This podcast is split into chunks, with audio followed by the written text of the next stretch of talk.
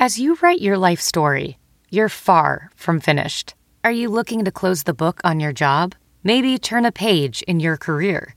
Be continued at the Georgetown University School of Continuing Studies. Our professional master's degrees and certificates are designed to meet you where you are and take you where you want to go. At Georgetown SCS, the learning never stops, and neither do you. Write your next chapter. Be continued at scs.georgetown.edu slash podcast.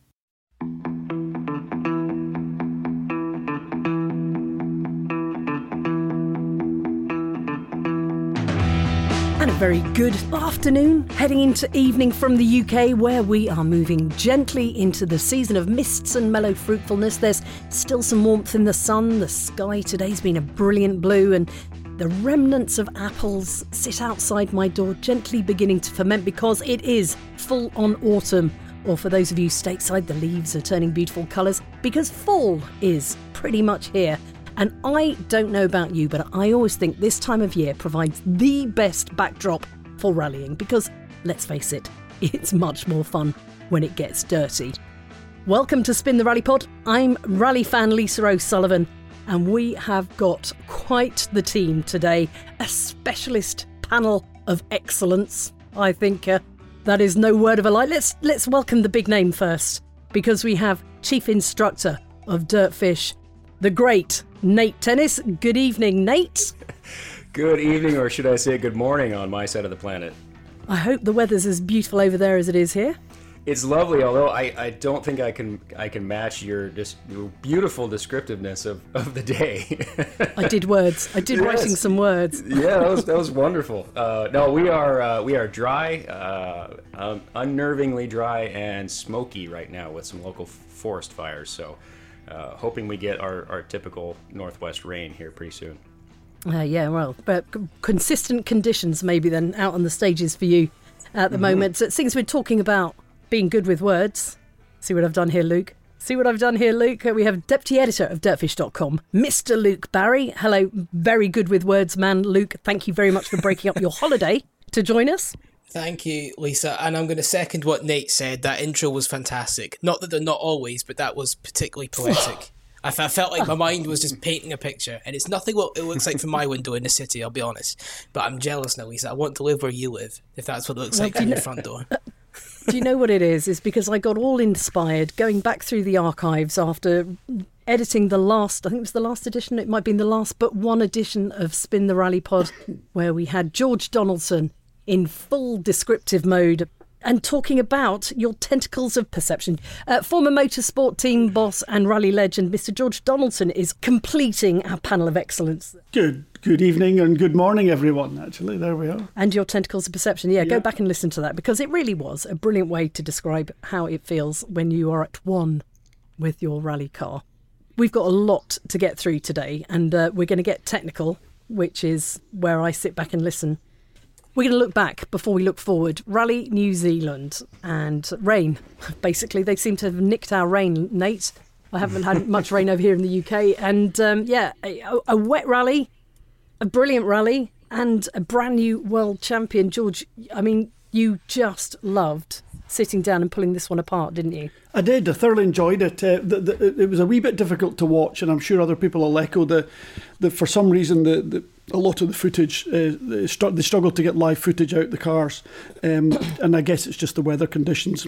It's quite hilly there. You probably couldn't get an aircraft up very high because of the weather, the, or the helicopters uh, doing the the relays were maybe a bit low. I'm not sure, but it, it wasn't it wasn't the best viewing experience. But the content uh, was fantastic. Um, quite a few incidents and uh, uh, um, uh, catastrophes for different drivers. I'm going to call them my usual catastrophic sort of uh, situation. Uh, Lisa, I don't think you'll disagree with me that a few of them were out there. I'm not, and I'm, I am actually going to let you lead us through this. Okay. So, where would you like to start? And and you and Nate can go good guns on this, and Luke jump in.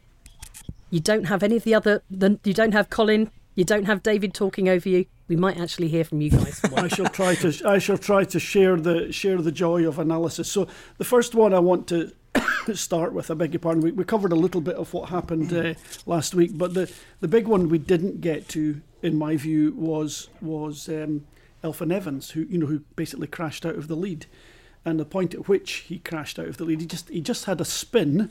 It just looked like a spin, but if you watch the video very quickly, he's done about the most rapid 360 degree barrel roll that I'd ever seen. It was remarkable, and the engine was still running, and he literally just engaged first gear and drove away. The engine never even stopped. It was utterly, utterly remarkable from that point of view. From the point of view of it happening, he was absolutely on the pace of the other drivers uh, at the point at which it happened. I think maybe, maybe, maybe Kalle was maybe just one or two seconds up, but the other drivers, the, you know, in in the case of um, Tanak, he, he was he was right there on the same pace as as as Elfyn. It was all pretty edgy. All the drivers were having moments, and the corner on which uh, Elfyn made his mistake uh, Ott did something very similar. Now I don't know if you watched it as well, Nate. So I'll, I'll bounce this back to you when I when I when I, I make my statement here. But uh, Elfyn came down to that corner. He straightened the car up. He was really neat and clean on the approach. Uh, mm-hmm. A quick dab of the brakes, press of the accelerator to see what the traction was. Another wee brake to stabilise the car. Turned in and and basically slammed the power on. At which point the back stepped out and he didn't have enough lock. I mean, that's, when I say that, that's not a criticism of the car. The car obviously snapped out. We only saw it from in car, so um, it looked mm-hmm. like it went about 90 degrees to the road. He kept it nailed, trying to bring the front back round, and it wouldn't come back. Um, and it, the car nosed forward. So, you know, was he going too fast? Well, he never went off the outside of the road. He went off on the inside of the road. And I always categorise that as a beginner's mistake, which is grossly unfair in this situation but I always laugh at people when they tell me they've crashed a car. And where did you crash? Oh, we went off on the inside after the corner. Well, if you'd been going too fast, it surely would have been on the outside. At which point, you know, you've ridiculed their pub argument. Um, but what he did was he lost control. Yeah. He had plenty, he had enough traction to get the car, keeping the car going round, but he couldn't straighten it up in time. There is a solution to yeah. that, which is, you know, halfway through that moment, you can absolutely bang on the brakes. If you stop the wheels turning, the car this just then becomes ballistic. It then goes in a straight line, and you've stopped that input, that that delta input to keep the car turning. It's quite difficult to do that in that scenario. Plus the fact he wouldn't even be able to see out the side window at that point. Um, and he'd be busy trying to hang on to. So no criticism at all of Elfyn's uh, efforts to get out of that, and it's split second stuff. I mean, it is absolutely split second stuff. Uh, uh, uh, Nate, did you manage to get a good look at that one? Yeah, definitely. I, I, mean, I think we were all just as surprised as Elfyn was when that happened. I mean, the, the car, as you said, snapped quickly, and yeah. he did his best to recover, but but couldn't. And and you know, arguably, too fast into a corner can also mean too much oversteer. Um, yes. Which that's what nosed him in. Absolutely. And, and you know how to correct out of that. You're you're 100 percent uh, correct yourself, but yeah. uh, you know you never know what was coming up next. Yeah. At least I couldn't see what was coming up next from the onboard, and uh, and to have that happen so yeah. quickly, it really it, it was a triple apex corner. There was three apexes mm. on it, so it, it, you know he he made his mistake on the entry, and his mistake was mm-hmm. simply that he was I don't know, five or six kph faster than everyone else. I don't know. I couldn't. You, yeah. You, the, the speedos aren't reacting quick enough in New Zealand. I guess mm. it was to do with the data feed, so we weren't getting mm. the update of that. Ott Tanak also had a massive moment on exactly the same place, and emulated mm. it. Ott. Uh, definitely braked a little bit harder and maybe a little bit more often. Maybe had an extra press of the brakes and stabilised mm-hmm. the car a little bit more than Elfyn, but he looked like he needed mm-hmm. to because he was messier into it. Elfyn was really, really clean right up to the entrance of that corner, and I, and I think he just turned in.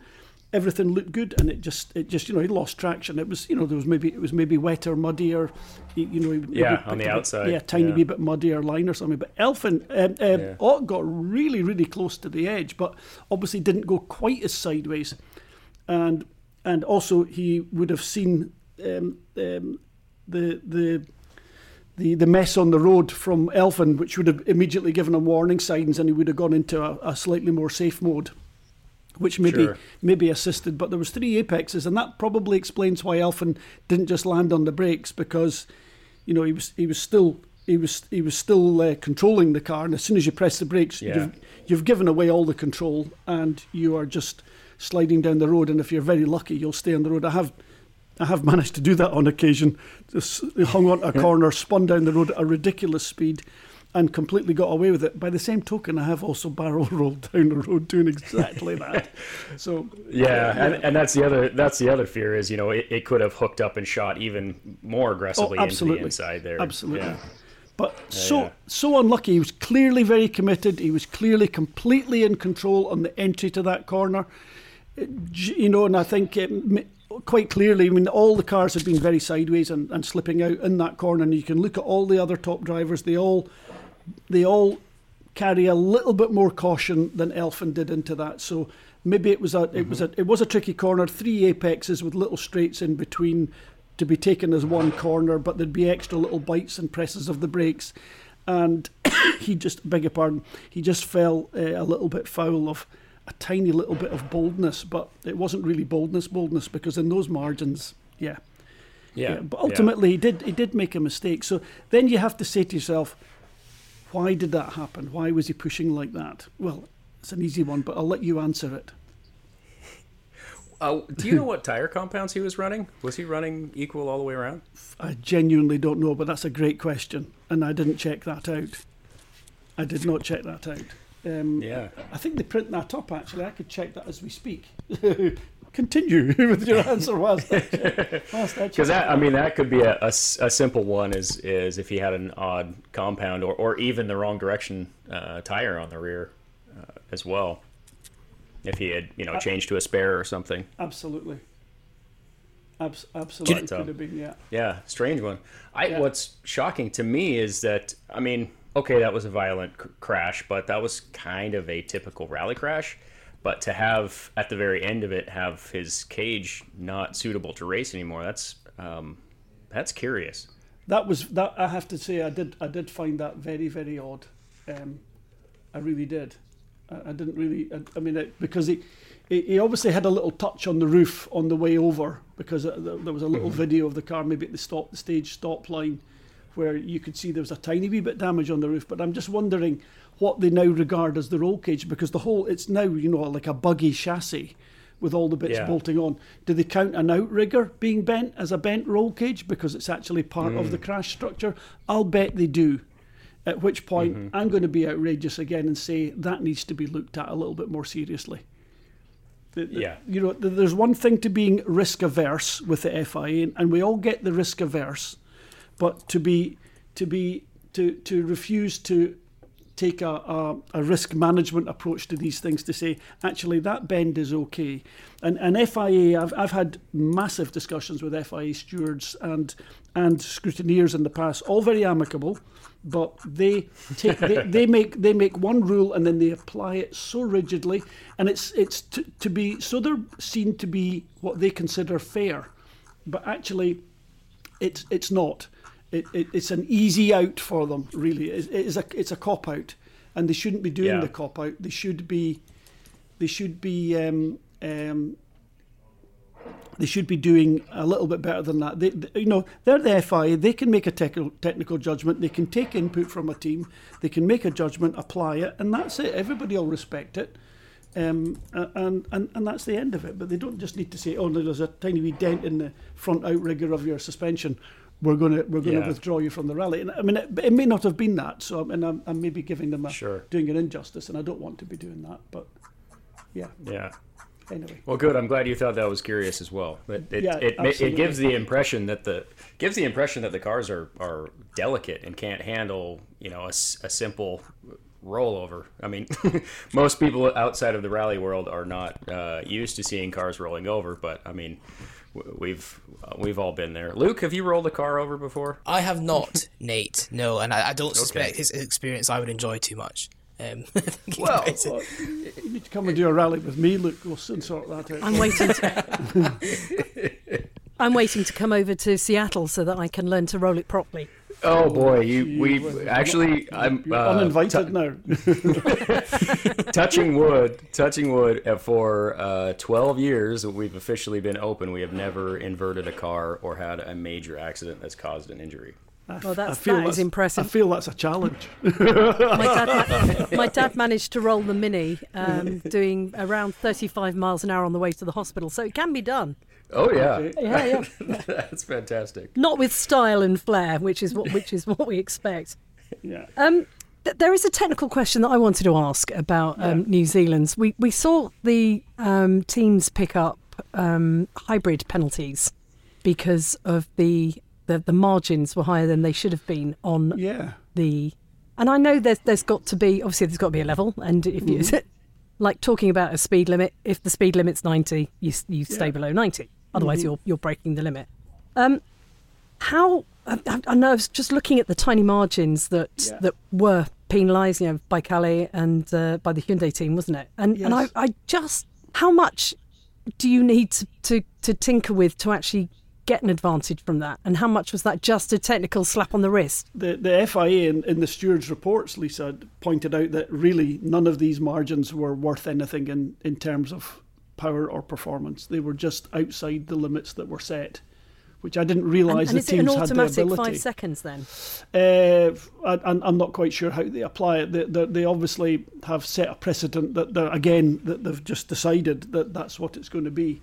Um, it, it doesn't necessarily need to have much particular rhyme or reason or logic. It's just there's a rule. We really want you to follow it. So I'm not quite sure whether it's just a five second penalty in the first case and a 10 second penalty in the second and a 30 Okay. second penalty in the third. It's there for it's there for a reason to, to, to make sure that nobody could take uh, much of an advantage, and it wouldn't need to be much in the way of power to make it uh, valuable uh, ultimately in, in certain circumstances. Um, I think in a place like New Zealand, it, uh, given the, the nature of the, the road, and I mean it's a lot more to do with the, the commitment and the skill and and the lines you're taking rather than the power, because I don't think it was making a lot of, a lot of difference. Um, in that scenario. But there's some rallies it could make a difference. I mean, you, you've just got to think of the, the Tour de France type uh, cycle riders who, who had a tiny little electric motor driving down the main upright tube, driving the crank, and it was giving something like four or five watts of, of, of energy. You know, that is like um, point, 0.05 of a horse, no, less than that, 0.02 of a horsepower. Um, and and they're, I, I, I hear yeah, what you're saying yeah, there, but it's a massive difference when you're not having to put it in with your legs. Exactly. Well, it means you, you get it. You get it at the other end. So, so that's the concern, and that's why the rule exists. So, I don't think it's worth much. I was surprised, actually. I don't know about you, Nate, but I was surprised to know that the the teams actually have the ability to to exceed a certain amount. But then they they have got their own programs, and they can program it in, and they've obviously been given the latitude and the limits for certain. I think there's limits published for each section that they're allowed to use.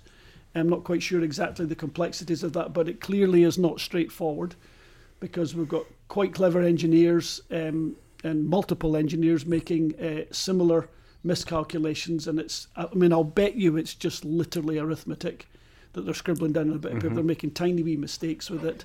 Um, and and it's, it's good to know that the FIA are monitoring it and and uh, applying a penalty in many ways.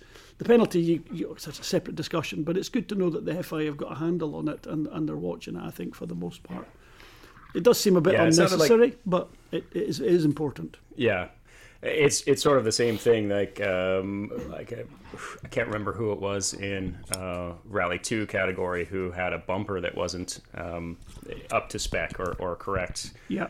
homologation spec, and they lost. I think first place in what was that Sweden? I think it Uh, was no, was like it that. Finland? I think wasn't it? The Finland- Fin- Finland, Finland, yeah. yeah. so, uh, they got Yeah, yeah. excluded. They, they were excluded for that. I Yeah. think. Yeah. Yeah. Well, a massive penalty. So Yeah. Uh-huh. massive penalty, which is I don't know if, if I can't remember know, whether the- it was lighter or heavier. I think it, I think it was a little bit lighter, and, and there's there's Yeah. no there's no end to where that, that, that goes. You know, a, couple of kilos light or heavy. Um, Sure. is always and always. who knows what else was off harsh. on the car too. Yeah, well, that's the thing. the, my, my, my personal record for for noticing or being told, I've been told by an FIA scrutineer that he'd excluded a car from San Remo many years ago, and it was a Fiat Uno Turbo, and I'm not sure hmm. what it should weigh. But it weighed something like 680 kilograms, and he was just the scrutineer was just laughing.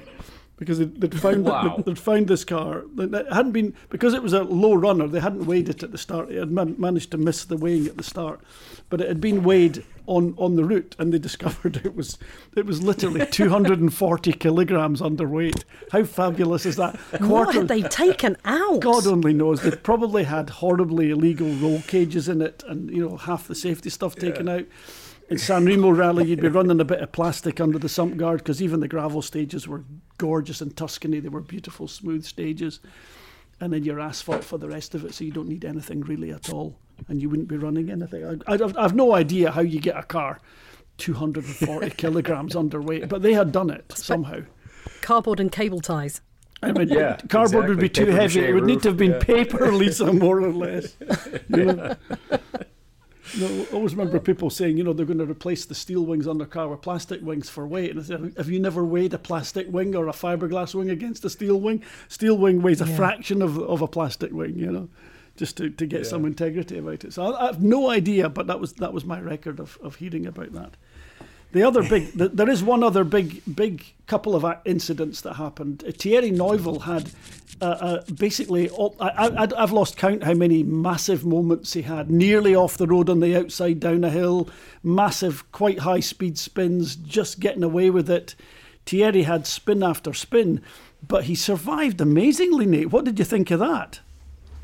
I thought it was brilliant, and, and not to, to pick on uh, Katsuta, but he had a bit of a, a very similar off. You saw Thierry do the same thing, but uh, and you hear um, co-driver calling "power, power, power, power" as they go sliding off the road, and, and Thierry was absolutely committed on throttle and basically dug themselves out of the situation. So It was pretty. Goes- Ama- it was pretty amazing. It really, it really was. you know. yeah. Yeah, yeah, yeah. So I mean, it shows you that uh, to never give up mentality Yeah, still works. It's, never it's never the best when the co-driver's telling the driver power, power, power, power. You think, well, what's going on there? Well, maybe again, maybe you know, wrong gear. The the, Yeah. the, the the hybrid was exhausted, and and he, you know he, Sure. he, he was maybe trying for it and not getting anything. So Yep, yep, it's, yep. it's some, sometimes difficult. You don't want to criticise anyone. And and Could have been fear from the co-driver. it could have been could have been a bit a bit of that, but co-drivers don't generally suffer from that. If if if, if they have No. that, it's kind of time to get out. Um, I think we, we already went through um, Craig Breen's little incident in quite detail last week. Um, I don't know if you heard that one, Nate, but uh, I mean, basically, that, that you, you came out of a a medium right-hander into an absolute left-hander, just 10 meters out of the out of the right hander and then you had maybe i don't know 70 or 80 meters 50 or 60 meters you would be accelerating uh, but you had to be almost as when you came out of that little absolute left you had to be braking. So i think it's slightly downhill uh, but certainly was very very slippery. And then you were into that sort of i would call it open 90 degree right um, uh, and Cr- Craig never went back on the throttle all the way all the way to the point he was basically off the road before he got back onto the throttle. Yeah, and I, I watched it several times, and again, it's it's difficult to know because he was he was he was he was braking uh, from too high too high a speed. He'd never been. That was the first. So it was the second time he was over that stage, wasn't it? Yes, it was the it was the repeat run over that stage. Um, he was absolutely on the pace once again. He'd been pretty clean up to that point in the stage. He came on the brakes, and I think you could see that he knew that he was maybe going to be, but he, it wasn't. The car wasn't slowing down as much as he wanted. That was for sure. He got the car turned, mm-hmm. and he got it nosed towards the corner, but he never. He he well. It would appear that he never pressed the throttle until he was basically off the road. That's audibly the mm. message that we got on the video. I'm prepared Yeah, to. I'm yeah. prepared to assume almost that that wasn't right because but he did he did just go off the road. It looked I mean the, the visually again just from the in car and I looked at all of them. Yeah. It would appear that that um, uh, he didn't he you know he didn't hammer the power on to try and get round that corner. He, he didn't even start to push it round. Again, maybe he was just hoping he would just sort of spin and stop at the edge and you know pick up some traction Yeah. through the corner. But um, Yeah. it was it was really unfortunate. Did you have a look at that one as well? Yeah, for Yeah. sure. I, that seems like a situation where they would have grabbed a little uh, handbrake to help pivot and get out of that understeer situation. But He'd with may- that, yeah, he'd maybe done that. cattle guard- maybe done that. Yeah. Yeah, but with that cattle guard there, it didn't really allow for the car to, to rotate completely in that situation either. So you know, it was it's a very narrow gate, so that may have not been an Yeah, option. yeah, uh, um, on, the- the, on the it- entry. It would have been a factor to not applying the power, certainly. But I Mm-hmm. mean, again, it just kind of looked like one of those situations when you looked at the other drivers later in the rally. Uh, Ott Tanak on on um, on Elf on Elfyn's corner where Elfyn basically did his damage. Elf, I mean, Ott had almost the same moment, and he was just flat on the power and recovered right from the edge of the road. And uh, and then one of the ones, one of Thierry's was a left-hander, very very similar. Again, it just you know, obviously came in a bit quick, hammered the power on it, snapped out, and he, but he, you know, he was either far too quick or far too late with his line, and he just hammered the power. And I mean, the, the, I mean, the nose of the, the car was down the bank more or less when it when it climbed itself back up. It was remarkable, remarkable uh, recovery. Anybody wanting to Yeah, spot yeah. that one? If you go to WRC uh, moments for for New Zealand Rally, you'll see what we're talking about. It was it was pretty impressive. Uh, but, but Craig, Craig somehow. Craig somehow didn't seem to do that. But I think you're right. Maybe the maybe the cattle grid was a factor in there that's impossible for us to uh, to to to realise from here. Yeah. Uh, but, but an incredibly tough rally for him once again. But I mean, I, again, I think it's just another one of these cases. Elfyn, um, Craig, you know, they're both putting in the performances and the times. Sometimes you've got to wait for the rallies to come to you, and you know, rallies don't really come to you like like you you might imagine they would. You've got to go and get them, but you can't go and get them every single every corner of every single stage. You pick and choose your places. You know. Yeah. Um, and, and, Do you and- think it? Sorry, go ahead. Do you think at this point that they're just throwing caution to the wind and, and going for it to see what their ultimate performance could be like? Because I mean, championship it can't be considered at this point for for either of them. Absolutely, um, absolutely correct. Yeah, absolutely correct. So, in a sense, you're you're doing R and D for the team to see what your ultimate speed can be in a lot of ways. Well, I mean, certainly so- fr- from, sometimes from the it- team's point of view, certainly Craig showed that the car was as fast as anything out there. There's nothing wrong with that car. That, nothing wrong with it. It's very probably the best car out there, or as good as the best out there. Yeah, yeah, and I I think the team needs to see that as well. Uh, there's, yeah, there, there's that, and then Craig again the next uh, the next couple of days made plenty fastest times. So Mm-hmm, good, good on him, good on him for that to go back out and, and do that again. But uh, Mm-hmm. yeah, uh, all all a bit, all a bit. Um, you know, I'm sure the, the, the, the team were, were super disappointed to, to slip off the road like that. Um, Sure. but it's it's a, a place you've kind of got to go to.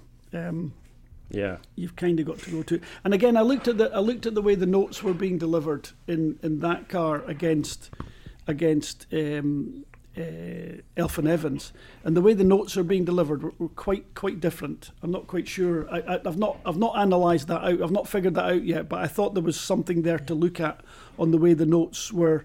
Not, not, not when I say the note delivery, and I'm, I'm not, I'm not, Yeah, su- I'm not you mentioned it last week. Yeah. you mentioned it last week. You just thought there was a little too much detail. a in little there. bit too mu- almost almost sort of panicky delivery at times because there's so much to get out and i'm thinking to myself Yeah. okay that's been delivered it's clear it's audible i heard it all but um, i'm always looking for the personally looking for the note delivery uh, to be to be indicating the pace change.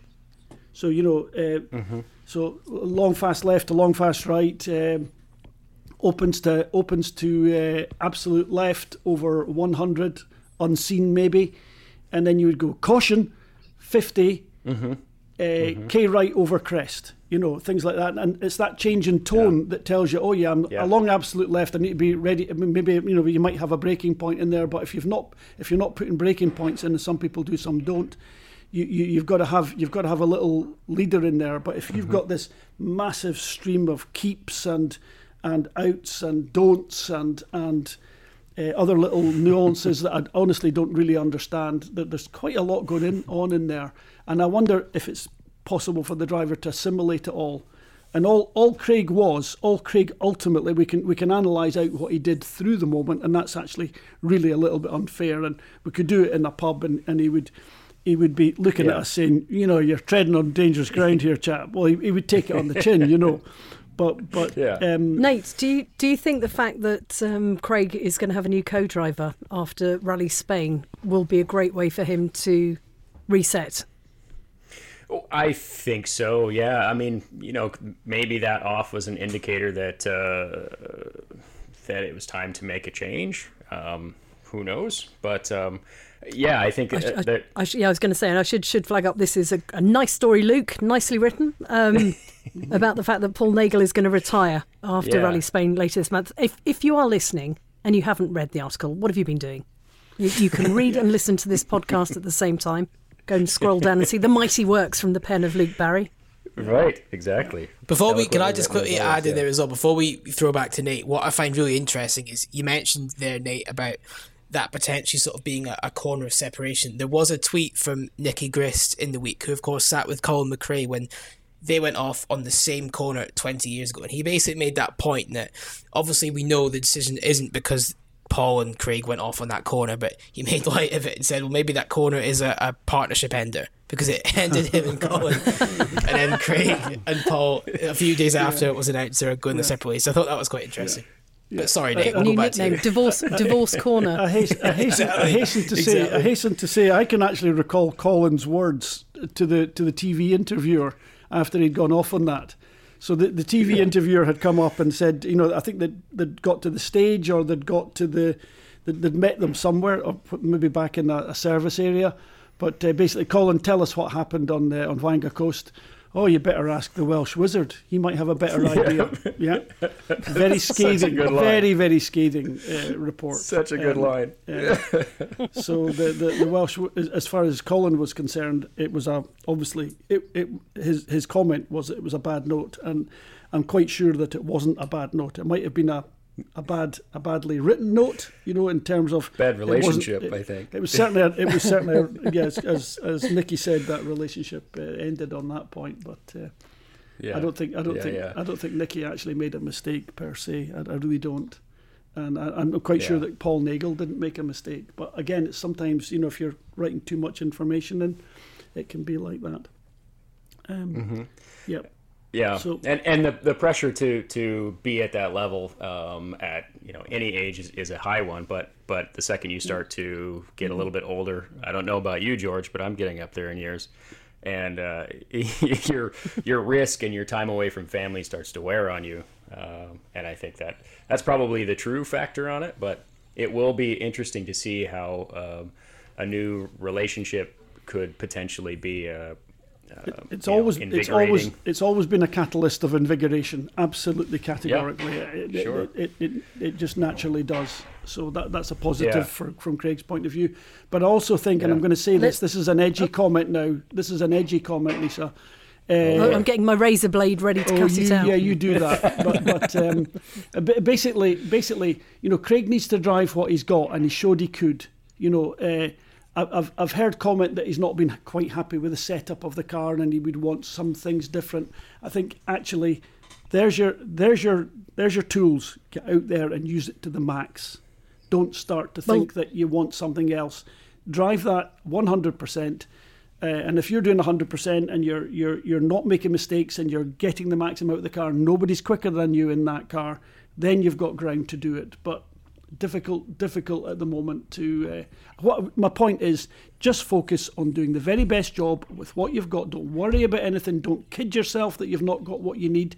Just convince yourself you have, and you drive the clappers out of it. He has the skill level he'll make it go. And he did. He did in New Zealand. He made it go the right speed. He just made a tiny wee mistake. It's the tiniest wee mistake. And you know he, he didn't even really damage the car much. For goodness sakes, it was it was a nothing. Very expensive I just in want to terms give of result. give Luke a a bit of an in there. Luke, um, Rally Japan, we will see um, Craig in that setup in that car, but with um, somebody else sitting beside him. What do you What do you think? What do you What are you expecting for Rally Japan? Which is awesome. And welcome back to the WRC. Yeah, I think that's the main thing, isn't it? I think it, the amount of years it's been promised to come and we're finally getting to go there this year is fantastic. But it, kind of just off the back of what George and Nate have both said, I, I think it is, to me, it does feel like the right time for everyone involved for something new to happen. I think as as Nate described, Paul is he has got two young children at home. It's you start to think the amount of time spent away becomes more arduous when you've got something to leave behind. And I think whenever you've got these thoughts in your head, you, you, it's just it is the right time to pull away. For Craig, I think everybody knows this season hasn't been what anybody expected. So the chance to refresh and sort of essentially hit the reset button for year two at M Sport is great. I think it is quite an interesting job for whoever does come in there because you could look at it both ways. It's either a fantastic opportunity because here's a driver that's in desperate need of of just something. He even he doesn't really know anymore what it is he, he needs to do. It's just everything seems to have spiraled a little bit out of his grasp. But the other way is it's a very pressured job because if this doesn't go right, it could be the end of Craig's career. And I don't want to be as final as that, but I think ultimately they are the stakes if next year's again a bit disappointing. So it will be difficult. The names we're hearing linked to the seat are those of perhaps of certainly less experience than Paul, which again is that the right or wrong thing? Nobody knows. But it, it's certainly interesting. But it, if he does do that and Craig does go for a less experienced co-driver, he's basically going the opposite way to which his teammate Gus Greensmith did at this point last year when Chris Patterson stepped out. And they brought in Jonas Andersson. But, but it's interesting. We were promised it would be in a few days, and a few days have passed. So who knows what's going on there at this point? Contract yeah. negotiations, my yeah. maybe, maybe, yeah. maybe, that. Yeah, maybe that. I mean, it's a, it's a it's a key question for Craig. I mean, uh, you know, look, you're absolutely right. You know, he's, he's got to get this right. And who would you put in? Someone experienced, someone young. Um, I'm going to. Uh, I'm going to move us on from Craig hungry. George. I would go hungry. Absolutely. Last last uh, technical incident. Uh, a very short discussion. Gus Greensmith. Uh, uh, rarely have I seen an accident like that on a WRC event uh, with a driver. There you go. That's enough said. Nate, I'll let you. I'll let you wrap that one up a little bit tighter if you wish. That sounds like a hospital pass to me. yeah, right. yeah, I, w- I was pretty surprised at that one. Um, that that was big and looked like it just kind of. I was hoping for some insight, honestly. Yeah, there, well, George, because no, I, I, okay. I, was, um, I had no he, he never. He, he just understeered off, no power. That's. I mean, Yeah. I, I, that's absolutely what. It, whether whether whether he had no power at his foot, but he, was- he was going fantastically well. He was going really quickly. Mm-hmm. He carried. Looks like he carried a, a massive amount of extra speed in there. Pointed the nose in. It didn't even appear offline at the point he was doing that, and then it just he got no power. Maybe maybe there was an ignition cut. You know, that's kind of what it looked like. I think I, I think he was 'cause it- actually going far too fast, but nobody else went over that stage, so we never got to see any other times.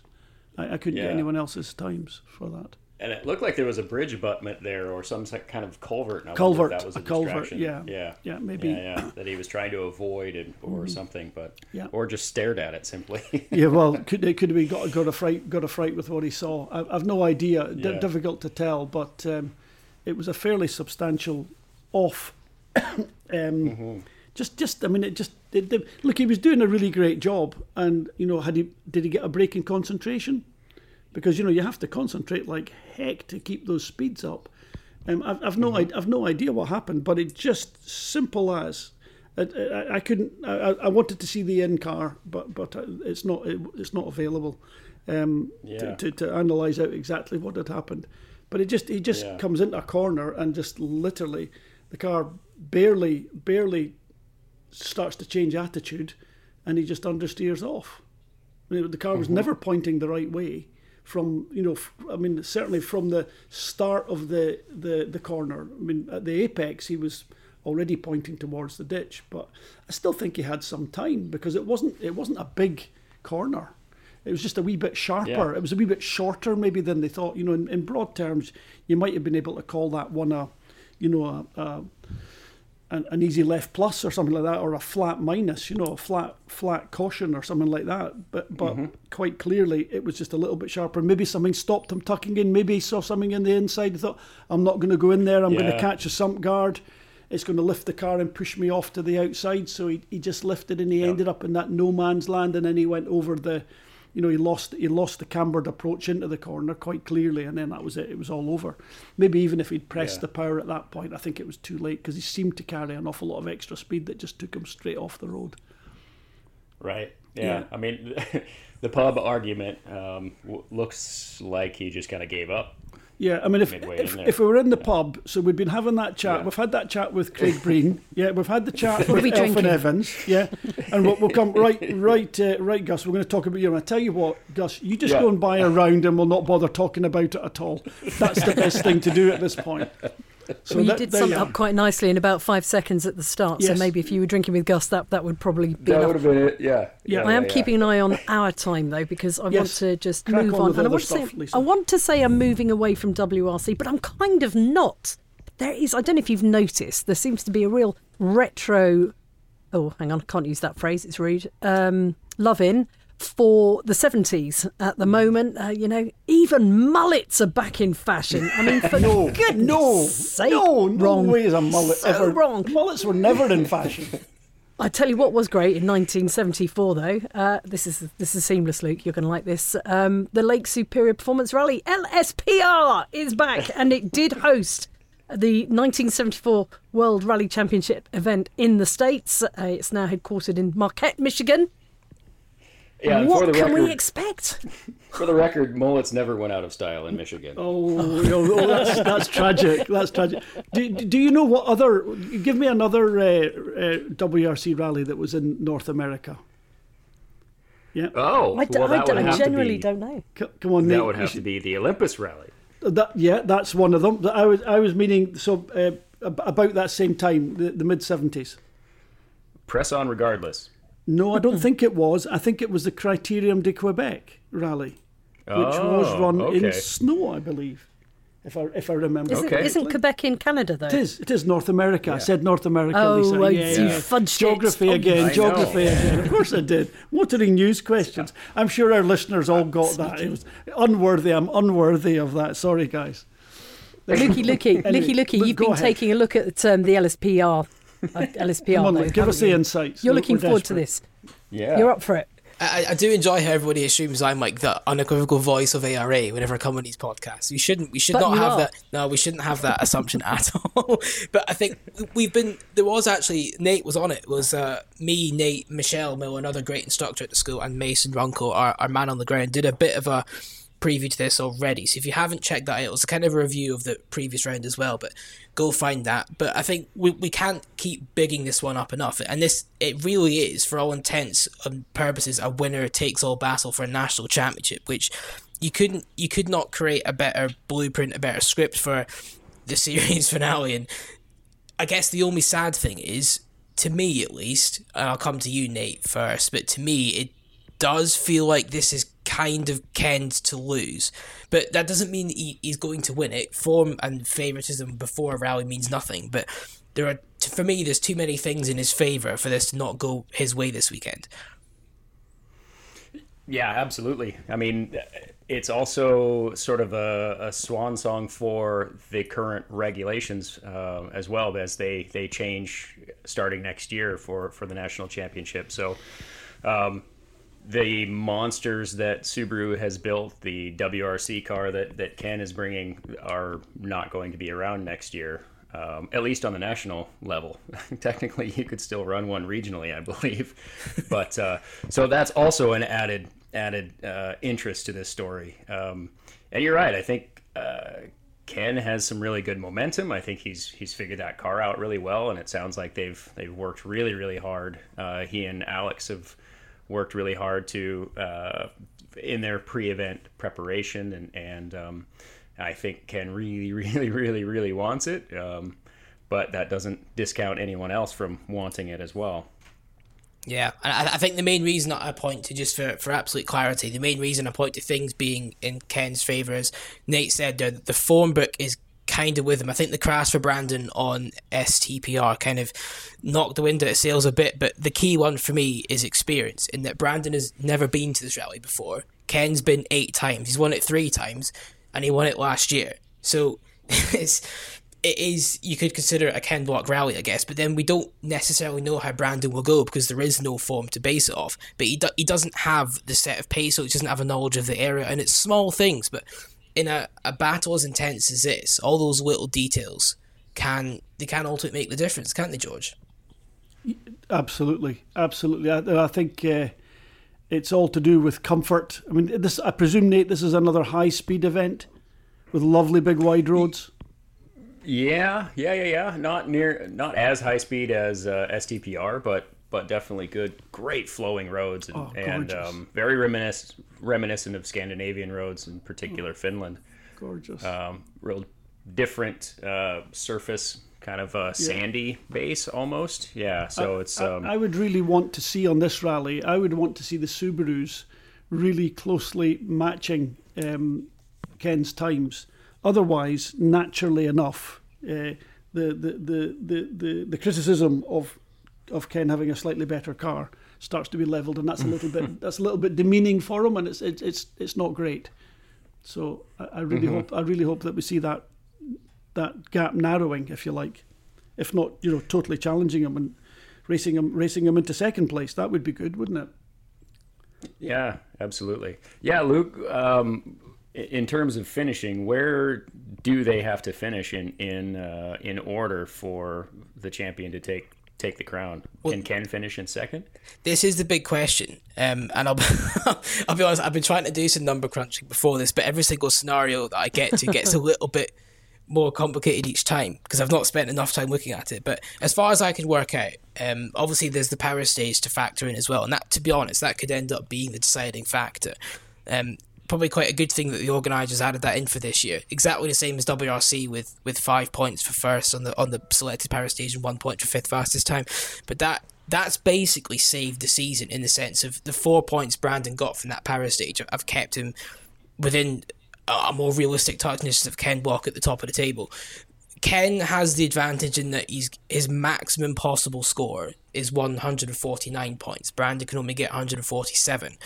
But if Brandon beats Ken, I believe that that's it. I think eh, unless he doesn't score I'm doing live maths while thinking and talking. This is dangerous, isn't it? But It's thrilling. It, this is exactly like following the power stage on on screen.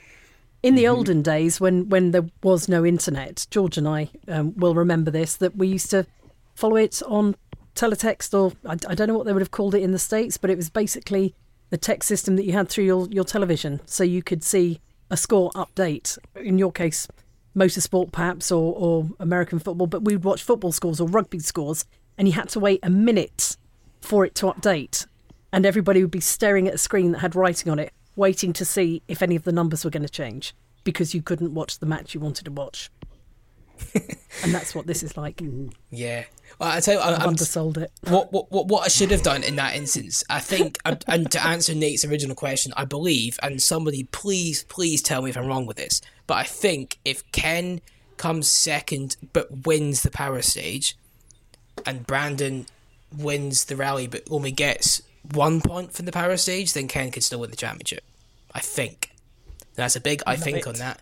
Um, but, but yeah, from a bit of live maths, and Lisa gave me some time to think, which was very, very good of her. Did so you notice? I did. good. That I did, and you, you and you disguised it with a brilliant and analytical point as well. So that was fantastic. Thank you very much. but yeah, the, the long and short of it is, it is essentially uh, whoever wins will win the championship. So it's neither are going to be taking any chances. Um, it's going to be well, I don't. I mean the opposite. I don't. I mean they're going to be taking every chance they can they can possibly get. It's going to be flat out from stage one. So I mean, if you're not planning to watch it, change those plans now because this will be entertaining from start to finish. I love the fact that um, you, you've sold this, Nate, as being a, a beautiful rally to, to compete in. And yet its tagline is the oldest, meanest, toughest rally on the circuit. Yeah. Well, I mean, that's a, a little bit of that northern Michigan bravado, I think. Um, uh, but it, it was traditionally um, a really rough event in that they called it press on regardless for a reason. I mean, that, that's that's all of us as rallyists know. That's that's your mantra as you go into the woods. But um, it really was a, uh, an uh, a really tough event to, to get through and even survive and just keep on going, keep on going, and and so that that spirit is is carried on with the, the modern iteration of LSPR, I think. Well, that definitely sounds like a, a superb wrap up for the AR Champion National Championship Series round nine.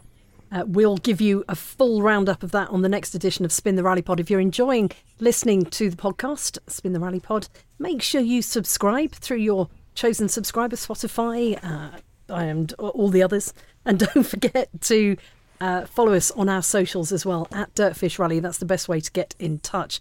I've got one more thing on our list to talk about. Luke, the Velocity Invitational at Laguna Seca. Yeah, I want to know Yes. about that. That sounds fantastic. It is. Well, Sell it. Sell it to us. Whoa, challenge. Okay, challenge accepted. Essentially, and I think the best way to put it, and again, Nate, were you at the event last year? Can I ask that first of all? Is there anything you know? Because I say I've I've watched it from afar. I haven't been there, but I was curious if anybody within the team has actually been there before. I have not, but I am uh, excited to say that I will be there. yes. Fantastic. Yes, we're looking forward Fantastic. to the report Very from that one already. Okay. Yes, definitely. Well, I say, I Give me say, up a, I a uh, say- badge or a button. yeah, will do. essentially the way I I see it, and the way it's kind of selling itself is it's kind of like for us in UK and Europe, and I guess around the world, we all know the Goodwood Festival of Speed. This is like America's version of that, essentially. Um, but it is it's an invitational, so it's it- obviously the name Velocity Invitational. But the exciting news from our perspective is we've got six of Steve Rimmer Arona's cars going, and Alistair and Max McRae will be driving them. So we're not messing about. this is this is proper stuff. But it's essentially like a a cathedral of celebrating and a festival of cars. Like there's so many different race rally cars, and some of the ones that Steve are bringing along. Nate, you might have a, a sort of more up to date itinerary a lot than me, but I, I know he's bringing the the old thirty seven along, and I believe that the Pikes Peak Fiesta that that Gronholm drove as well. So there's a bit of everything. within these cars that are going, um, but it's just a great chance, and uh, as anybody that's been to Goodwood knows how it works. It's just a great chance for like-minded individuals to share their passion and, and see things they maybe have only seen on videos or the TV or in magazines, but not actually seen and, and heard and experienced in real life. So it's just a celebration of all things that are great in, in motorsport and particularly American motorsport, I guess. Does that work as an advert? Is that, is that whet your appetite? That, that definitely makes me want to go. And, and I'm guessing anyone else who's listening at the minute has just started Googling. And you can go to velocityinvitational.com and and be wooed a little bit more. So what what are you do? Are you going as, as kind of head honcho, handshaking, pressing the flesh, Driving Nate, surely or to are you, God. are you actually going to let you let you get behind the wheel of a car as well? Well, I am bringing my gear. That's all I'm going to say. Um, Yes. if, if their opportunity presents itself and I happen to be wearing a helmet, then absolutely I'll jump in. But, You're gonna, uh, gonna wear your but- race suit all day, carry your helmet, and hope that someone says, "Just jump in, jump in here, Nate." Yeah, yeah, exactly. Wait Yeah, for some fool to leave the driver's seat empty. Jump in. Right, e- exactly. Even if it's just the garbage truck, but I'll take I'll take whatever I can. uh, so yeah, very very excited. Um, I mean, to, to just hang out with uh, with Alistair and Max will be an absolute pleasure. Uh, haven't met Max yet, but Alistair's uh, just a brilliant character. Something about Scottish folk that are they're really easy to get along with. I don't know. Um, We'll take but, uh, that, George. just to We'll hang out with that. those guys. Yeah, yeah, exactly. I figured you'd like that. Uh, I've had so some quite good experiences with for with, uh, with Alistair actually, getting getting him out of all sorts of trouble, like exclusion and things like that. He's, he he re- he represents one of my one of my more unlikely triumphs. Yeah, amazing, amazingly. We had him in the stewards That meeting. can't be recorded. No, Well, I was well, going to say no. that that he's done Yes, his little can. teasy thing yes, there. It It's can. like, yes, Yeah. it can. It can be discussed. It can. Well, we, we, we got invited to the stewards meeting, and then they said, "Can the drivers come along?" And, oh God, because they were drunk. oh dear. So I, I briefed them all so carefully. I said, "Alistair, just go in here and just listen. And when they- they ask you something, just say yes or no, or just say, yeah, just uh, what, what George says." And uh, he, he, he, we went in and um, and everything went very well and he did just exactly do exactly that and he came out and he was a bit gobsmacked by he said you'll never get away with that. He said but that was brilliant. I loved that. Never seen that but done before. And uh, um, I mean it was actually legitimate. There was nothing illegitimate about this about this appeal and, and discussion. And uh, we went back in and, and they wanted to ask a few more questions and were making their judgment. And then Alistair just decided to, to have a go. And he thought this was great. He would do the same. Oh no. Oh no. We got away with it. But it was fun. Desperately trying to Alistair shut up. Well, well, that's too vague. So Yeah. we have got a little few more seconds here, George. And before we Oh. started recording, No, we were discussing the fact that you're going halfway across Europe yes. um, in a helicopter Yes. and that you are planning the route because you're Yes. effectively co-driver Yes. for a helicopter because Yes. it's being delivered. Which It I is. mean, brilliant. I didn't know you actually had a pilot's license. Yeah, yeah, I, Um, I do. I, still have it, heard a have it. couple of your brilliant, brilliant, um, Yeah. um, brilliant and terrifying flight plane stories. Um, Yeah. Have you got one that we can entertain Nate with that you haven't told me before? An, an airplane one that I've not told you about. Um, yeah. Uh, no, no. I probably have to, I must. I must have shared them all with you by now, Lisa. I must have done. But what, Well, I, what I'm pick- about pick to your do, favourite. What my favourite, and, and none, these are all horrible near accidents. I mean, none I of them are know. none of them are favourites. helicopter ones. Helicopter. There's been there's been uh, two, is it two helicopter ones or three? I think it's two helicopter ones. So uh, Kenya, Nate. Um, uh, I'd been I'd been doing spotter all day on a on a high speed test, and we'd landed on a ridge. Uh, about What year? uh, must have been um, 1994. Yeah, 1993. So helicopters had only just been invented. No, no, no, no, no, no, no. Um, no, no. They, they, they were they were still at they were still at the uh, Galileo design stage. Yeah, that was it. Anyhow, we we we'd, we we were we were flying this airplane to Wilson Airport, but that was the last day of the test, and the team were going back, and we were going to pack the air freight, and all the radios and everything were taken out of the helicopter, and left with the service crew who were driving the 80 or 90 kilometres back up to Nairobi, and we were taken off and. Um, uh, just driving back to Wilson Airport to, to park the airplane, you know, to give it back, basically. And so we, we started up there. We've been flying in this aircraft all day, but we were on a ridge. It was very, very high up. Um, we're probably about 6,000 feet. So, you know, the, it, it's a wee bit breathless at that height. It was a Long Ranger, a Jet Ranger, a Long Ranger with a nice powerful engine, so it was pretty good. We were quite light but we had a lot of we had a lot of fuel in the in the service crew, so we topped the tanks right off just to get rid of the fuel because it, it, it, would, it would have gone out of date before we'd used it again, and we just wanted to use it up. So we gave it effectively gave it to the the um, the helicopter. Very generous of us.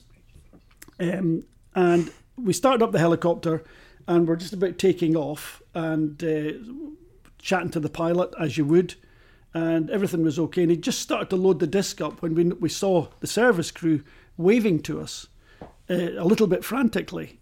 And uh, and I said to the pilot, I said, "Oh, they, they must want to, they must still want something for us." And and then they started to give us the, you know, the old crossed arm signs. There's a problem, and two or three of them picked up fire extinguishers. So. Uh, so, the, so the the uh, so I said there's something wrong here, uh, in, and we looked at the instruments. Everything was okay. I mean, I, I was watching the instruments too. That all the temperatures were fine. So he just he just cut he cut the fuel at quite high speed. Just cut the fuel, and uh, uh, then we started to see smoke billowing around. Um, so uh, I popped I popped the door open, and I was I was. Uh, what was that? I was on I was on the left hand side, so the aircraft was facing south. The service crew were off to the left, so I was looking at them. The pilot was on the right hand side. I popped the door open and looked out, and as I looked out the back, there was a. Uh, so this is this was literally two or three seconds after the the fuel had been cut. I'd, I'd popped the door to look out the back, and there was a flame maybe thirty meters long and it, and blacks. And it, but but as I watched it, it diminished and became a big plume of smoke. But apparently, as as we just started to load up the disc, a seal had failed, and uh, it had pushed oil into the engine, and there was this 70, 80 meter spike of flame, looking like some sort of rocket, out the back of the helicopter. Um, My God. but, but but I mean it was it was actually a main seal for the engine or the gearbox. I'm, I'm not sure what it was, but basically you've not got huge oil capacity in those engines. Um, you've got you know if, if, if it was a gearbox, I don't know how long you've got 20, 30 seconds. But the point being was if we'd taken off, what you did was you, you, you lifted. We'd done it two or three times from that point. You lifted off. Um, we were a little bit lighter than we had been, even though we had full fuel on board because there was only two of us in it and there was usually four of us in it. But you, you, you took off, you, you, you hovered in ground effect, maybe up to six or seven feet, and you literally just uh, slid the aircraft over the side, still pointing into the wind, and you just dipped down over this gully, and it was just a Badlands gorge down for about you know Wow. 1500 2000 feet there was nowhere and, then scrubland there was nowhere to land for you know five or six miles you'd have had to climb back up to the top of that ridge to find anywhere suitable wow. to land so if we'd gone for it that was going to be it, wasn't it? I mean, there, there was not much doubt about what was going to happen there. I mean, it possibly survivable, but possibly not. So that was that was quite. Well, you did have j- jet power to help you back up the hill. Well, we wouldn't have done. We, we wouldn't have done. We'd have had. We, we, we had about 350 litres of fuel that, if it had gone up, would certainly have propelled us some way. Uh, but, um, but anyway, I ended up. I ended up going back up to uh, going back up to Nairobi in a in an MAN truck in the centre seat of an MAN truck because that's all the room That's a there lot was. less glamorous. We left the pilot Oh, with the helicopter whilst the crew came down to try and fix it. But I think the helicopter sat there for a couple of days waiting on parts. So um, Wow. That was a good one. I haven't heard that one before. you haven't heard that one before. That was that was that was that was a mild one because it never happened. We never got off the ground. That it is was okay. The other ones are To much, be honest, uh, George- much scarier. Yeah, but you, you have walked away from them. You, you've done that old adage of any landing's a good landing. Um, so Yeah. uh, Yeah, I mean, any uh, landing my- you walk away with yeah. is a great landing. Yeah, Nate, Nate, my, my, my, my moments and, and, and stories are nothing compared to Ninni Russo, who was the team manager, and before that had been the team coordinator at uh, at, at Lancia team. Ninni Russo, a legend of a man, and he was in. I think he was in 4 or five proper helicopter accidents. I saw the aftermath of. Well, I saw one happening, and I saw the aftermath of another one Oh, jeez. and everyone walked away on every occasion.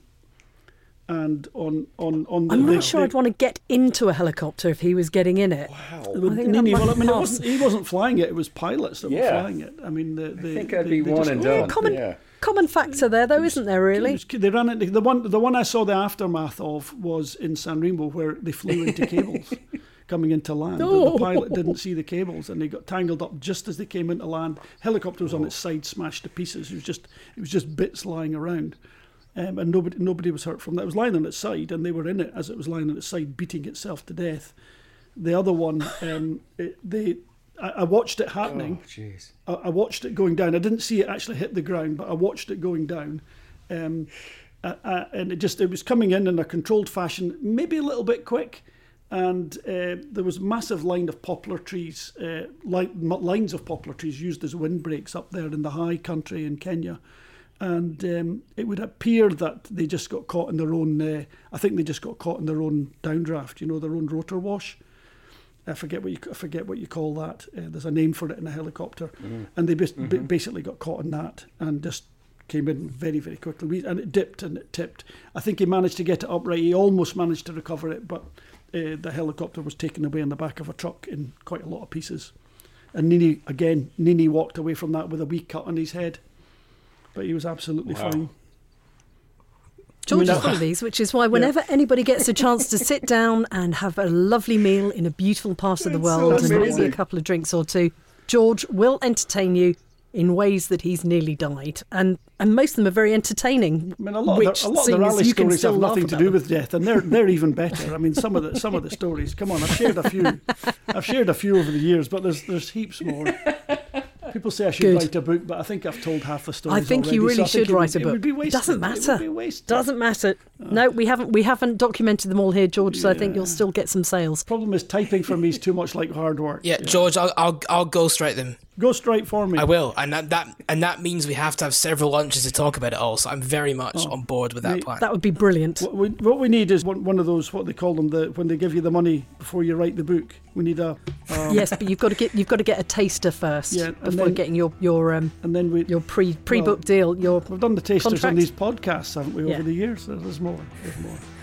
George Donaldson, former motorsport team boss, Dirtfish senior. No, you're not. I'm, I'm just promoting you again, Luke. Dirtfish deputy editor, Luke Barry, and Nate Tennis chief instructor at Dirtfish. Thank you so much for a brilliant, brilliant episode of Spin the Rally Pod.